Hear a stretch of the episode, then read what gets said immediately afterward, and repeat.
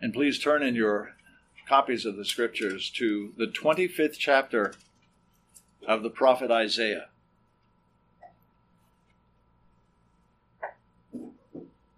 Isaiah chapter 25, which, if you're using the, the Bibles that are on the seats there, is on page 503. Isaiah 25.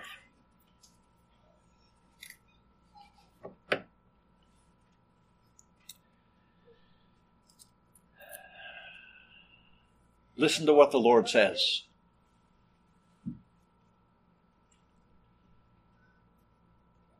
O Lord, you are my God. I will exalt you.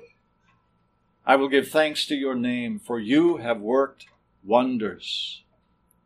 Plans formed long ago with perfect faithfulness.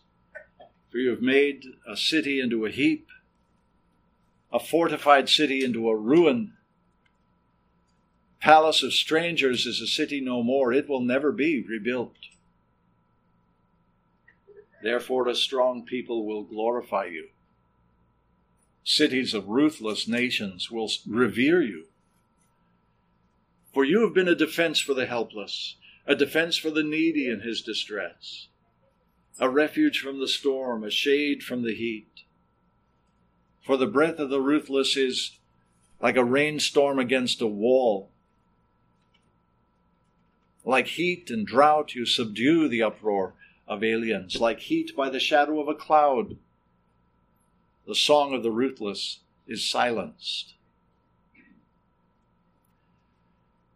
The Lord of hosts will prepare a lavish banquet for all peoples on this mountain, a banquet of aged wine, choice pieces with marrow and refined aged wine and on this mountain he will swallow up the covering which is over all peoples, even the veil which is stretched over all nations.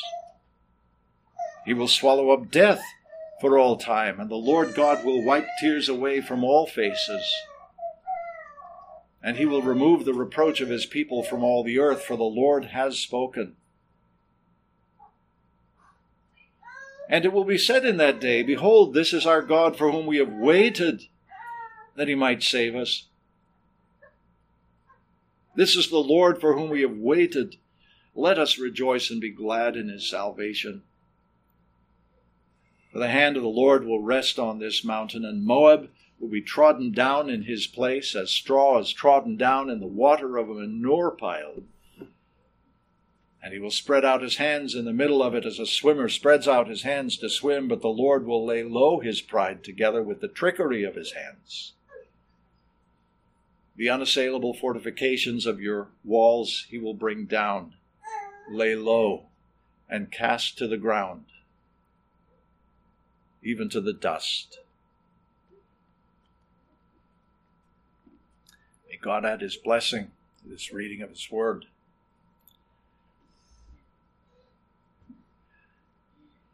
The 11th chapter of the New Testament letter to the Hebrews famously opens with a very important spirit directed apostolic definition.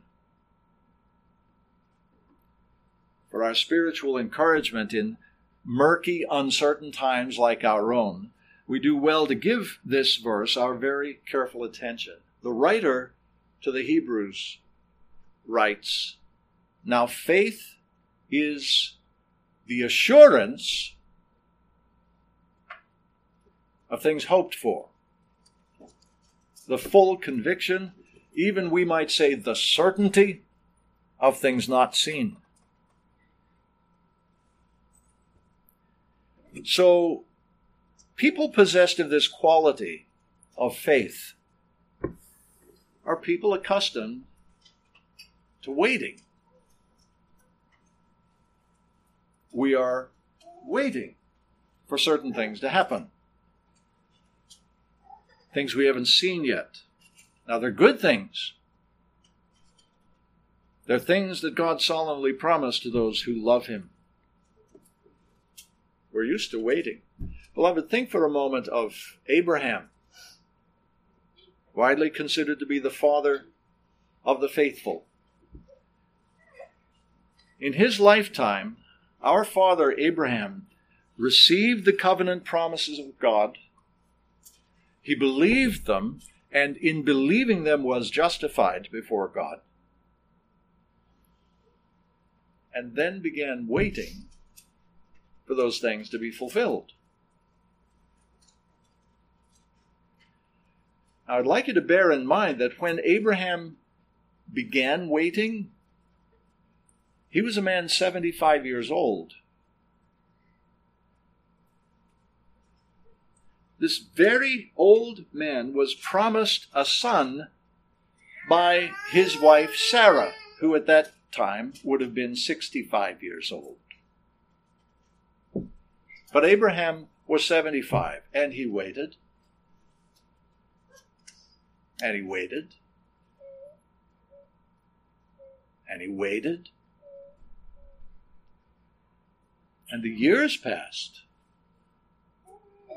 In fact, decades passed.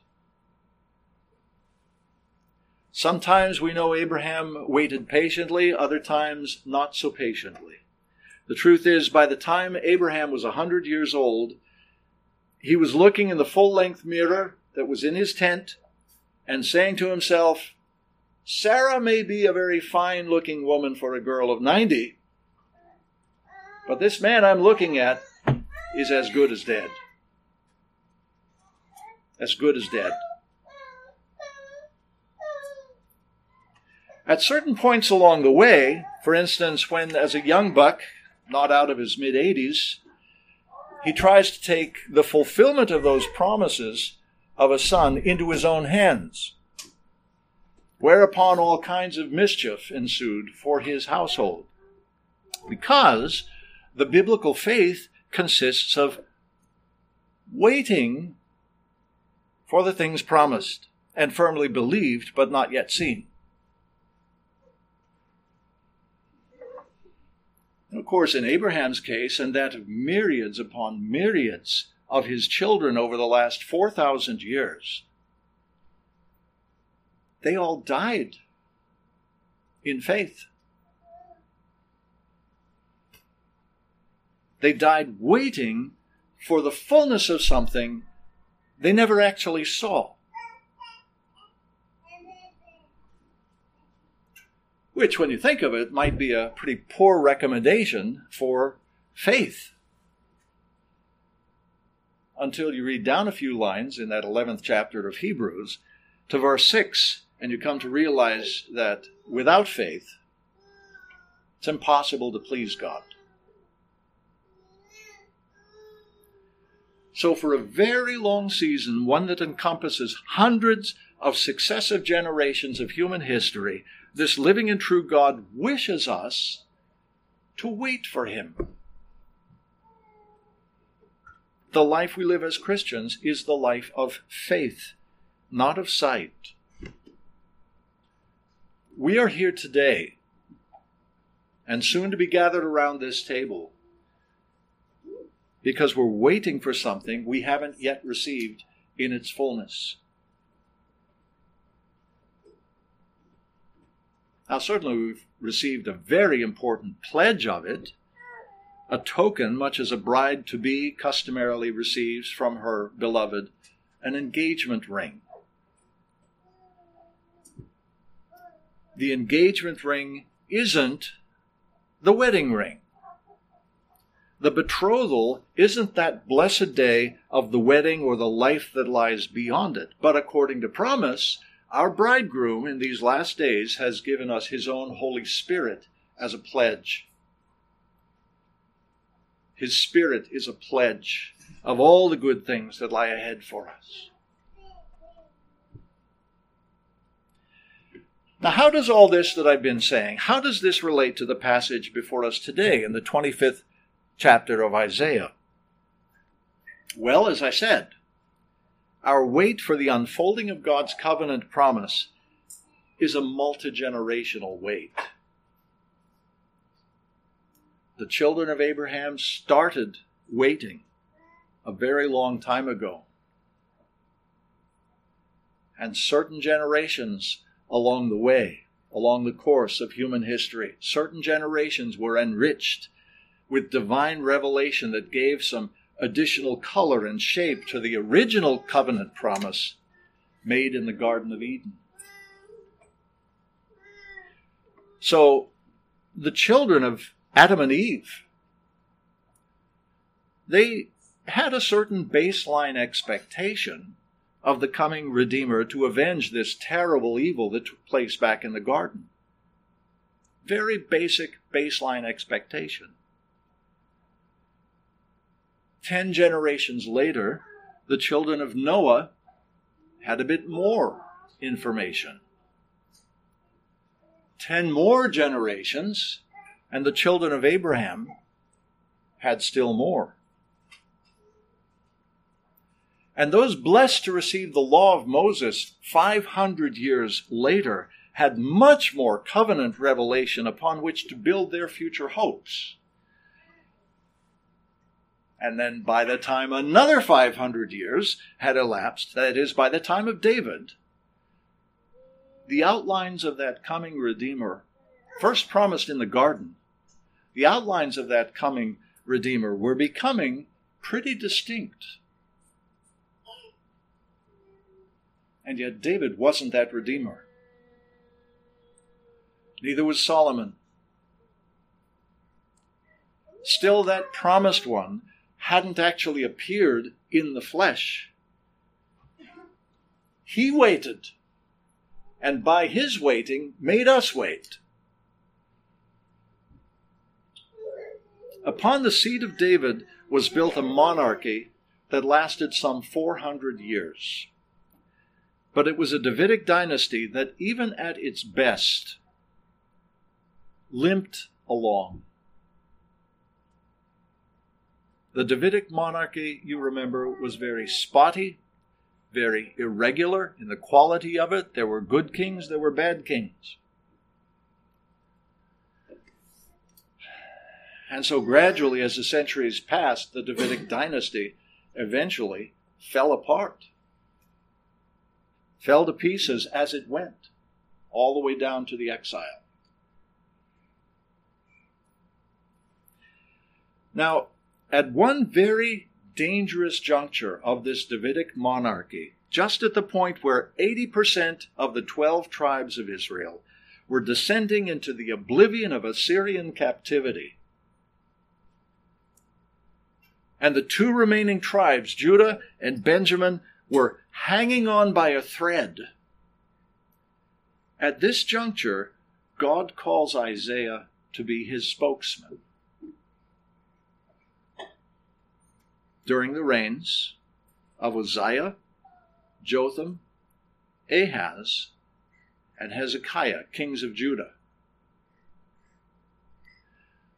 Now, under such kings, wicked Ahaz in particular, these accrued covenant promises of God must have seemed ready to flicker out entirely, to just be snuffed out. All those glorious things promised to David.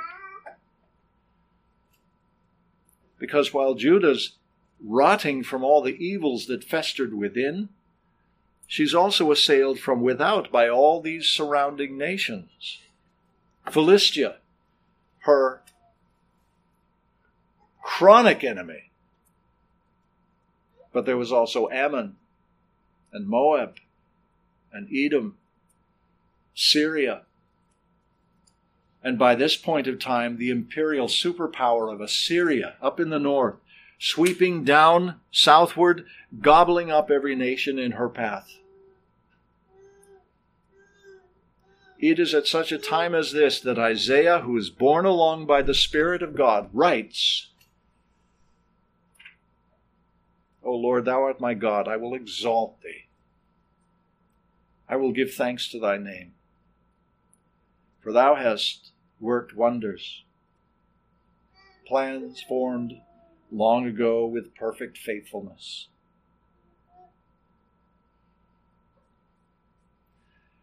Beloved, the prophet's eyes certainly didn't tell him this. His ears didn't tell him this. The headlines of the day didn't suggest these things to be true. And yet it is true. It was then, it is now, God's expressed covenant purposes conceived in the womb of His eternal decree gradually but inexorably unfold through the passage of time. They unfold through the thick and the thin of human history, through times of feast, through times of famine, through times of wealth and times of woe. Through the rise of these United States and other world empires and their eventual fall. His kingdom is forever.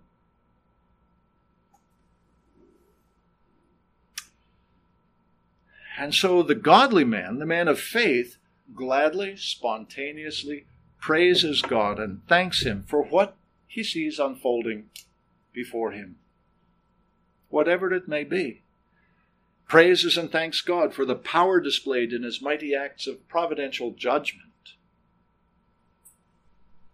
Praises and thanks God for the wisdom of His eternal decree unfolding, for instance, in the fall of the reprobate and his cities described here.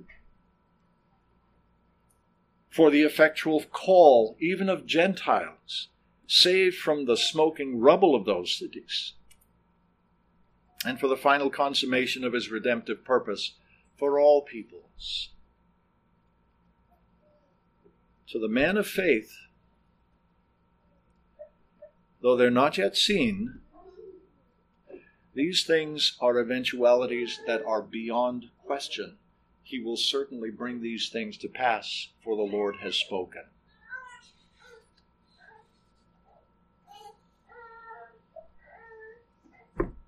Today, those of us with a credible testimony of faith in our Lord Jesus Christ will be gathering together at the table of the Lord to enjoy a sacramental meal. And as you know, the meal that we will enjoy is hardly a banquet.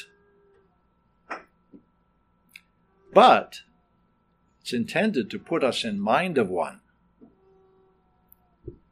Its historical reference, in fact, is twofold the historical reference of what we'll be doing here very soon. First of all, it points us back in time, of course, to a miraculous deliverance from the insufferable tyranny of Egypt and the covering of the homes of the faithful in the blood of a Passover lamb. That Passover celebration was, in fact, the long awaited occasion on which our Lord Jesus Christ instituted his supper, his memorial supper, with a group of disciples not far off the number who are here today. This supper differs in many respects, actually, from the Passover supper. And in fact, it replaces it. In God's economy, it replaces it. Christ, our Passover, in his saving work at the cross, fulfills and supersedes everything that that supper once signified, brings it to an end because Christ at the cross accomplished so much more than the deliverance of a few million Hebrews from the tyranny of Egypt. What Christ actually accomplished at the cross, that to which this supper points us, is prefigured in our passage today. First of all, his death on the cross accomplished that removal of the covering or the veil that once lay over the nations. Christ's death did that. Verse 7 And on this mountain he will swallow up, that is, so as to remove, the covering which is over all peoples, even the veil which is stretched or woven over all nations.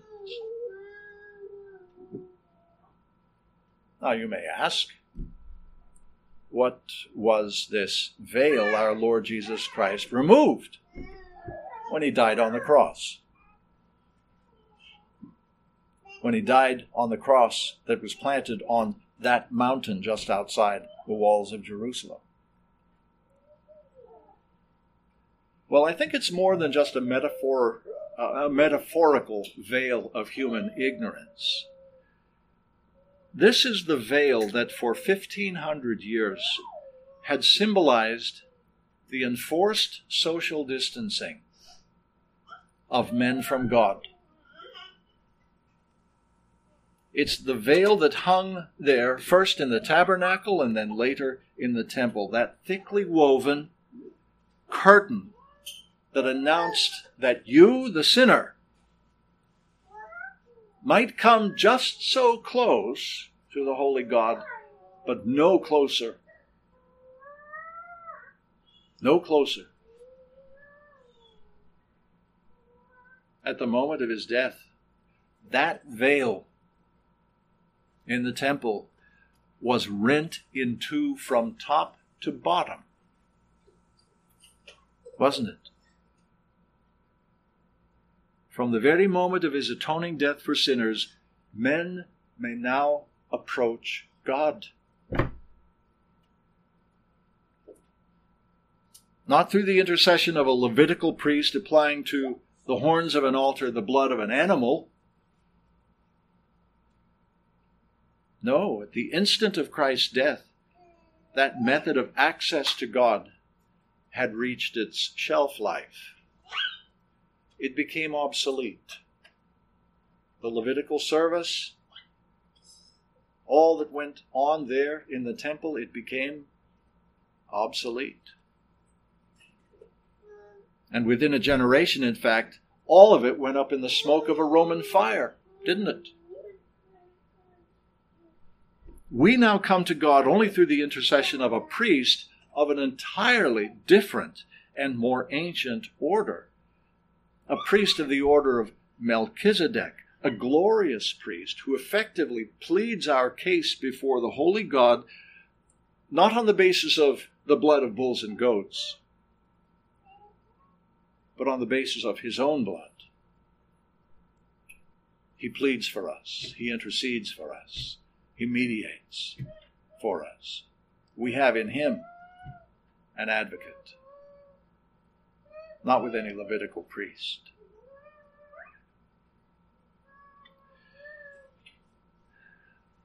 Well, Christ's death on that mountain swallowed up the veil that covered all peoples, that separated us from the living and true God of Israel. But it swallowed up one thing more, and if that first one is of less interest to you, this one is going to excite you because on that mountain, the Lord Jesus Christ swallowed up death for all time. And his own resurrection from the dead seals the matter for those who doubt. He swallowed up death for all time. And sadly, we still have to make allowances for those who doubt. Even the disciples doubted for a short while. Thomas was the last of them to be convinced. He missed the assembly of the brethren that first Lord's Day evening, which meant that for a full week after the cross, Thomas's faith failed him the actual sight of Jesus risen from the dead a week later had to revitalize his fallen faith. And Paul was another apostle privileged with the sight of the risen and reigning Lord Jesus Christ. In the 15th chapter of his first letter to the Corinthians, Paul waxes eloquent on what Christ accomplished there at the cross. In fact, as he considers the glory of it all, Paul quotes this very passage in Isaiah 25. He says, For this perishable, speaking of human nature as it is now, this perishable must put on the imperishable, and this mortal must put on immortality. But when this perishable will have put on the imperishable, and this mortal will have put on imp- immortality, then will come about the saying that is written Death is swallowed up in victory.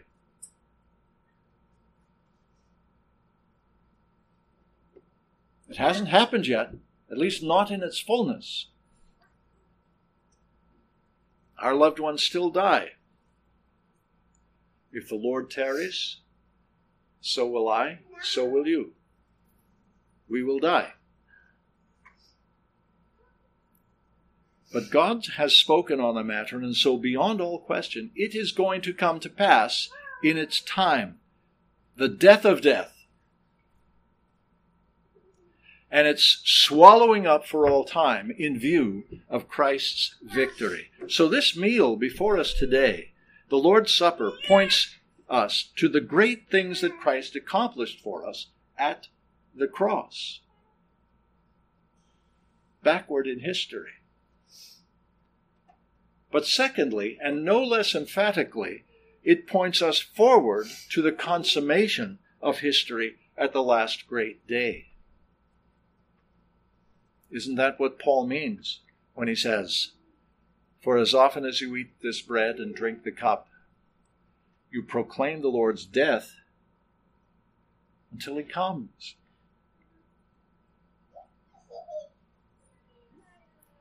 You and I are among those ransomed Gentiles of whom Isaiah speaks in verses 3 to 5. We're among them. Our intellectual fortresses, the vain speculations in which we once trusted, they've all been cast down under the proven weight and power of the gospel. Our fortified cities, intellectual cities, are fallen to ruins. He's won us over. He has subdued us to wait for the day of his return in glory. The day he sovereignly lays aside these simple elements of bread and a cup because we wait for him no longer. That day we're waiting for when he leads us in his triumph when we see face to face the glorious captain and king that these humble elements sacramentally represent to us today.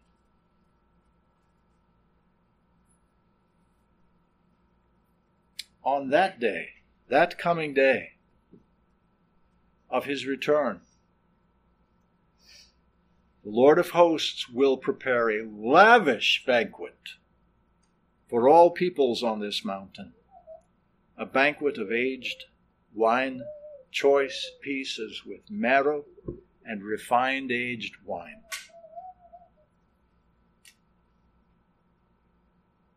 It will be a banquet such as the world has never seen. The Persians couldn't outdo this.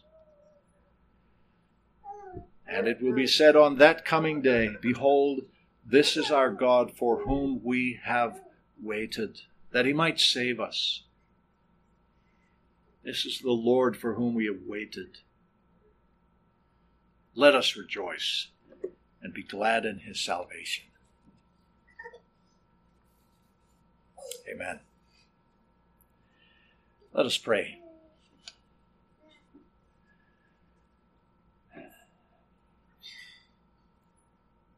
Our Heavenly Father, we love you and we want to thank you now for the ongoing unfolding of your providential purposes. Contained in seed form in your eternal counsels. And while we recognize and celebrate the fact that the secret things belong to the Lord, we also recognize and gladly receive that the things that you have revealed belong to us and to our children that we may keep all the words of this law. Help us to depend upon you. Help us to wait patiently for the return of our King. Help us to faithfully take unto ourselves these humble means of grace as reminders and testimonials of your truth and your faithfulness. Grant your blessing upon your people as we seek your face through Jesus Christ our Lord. Amen.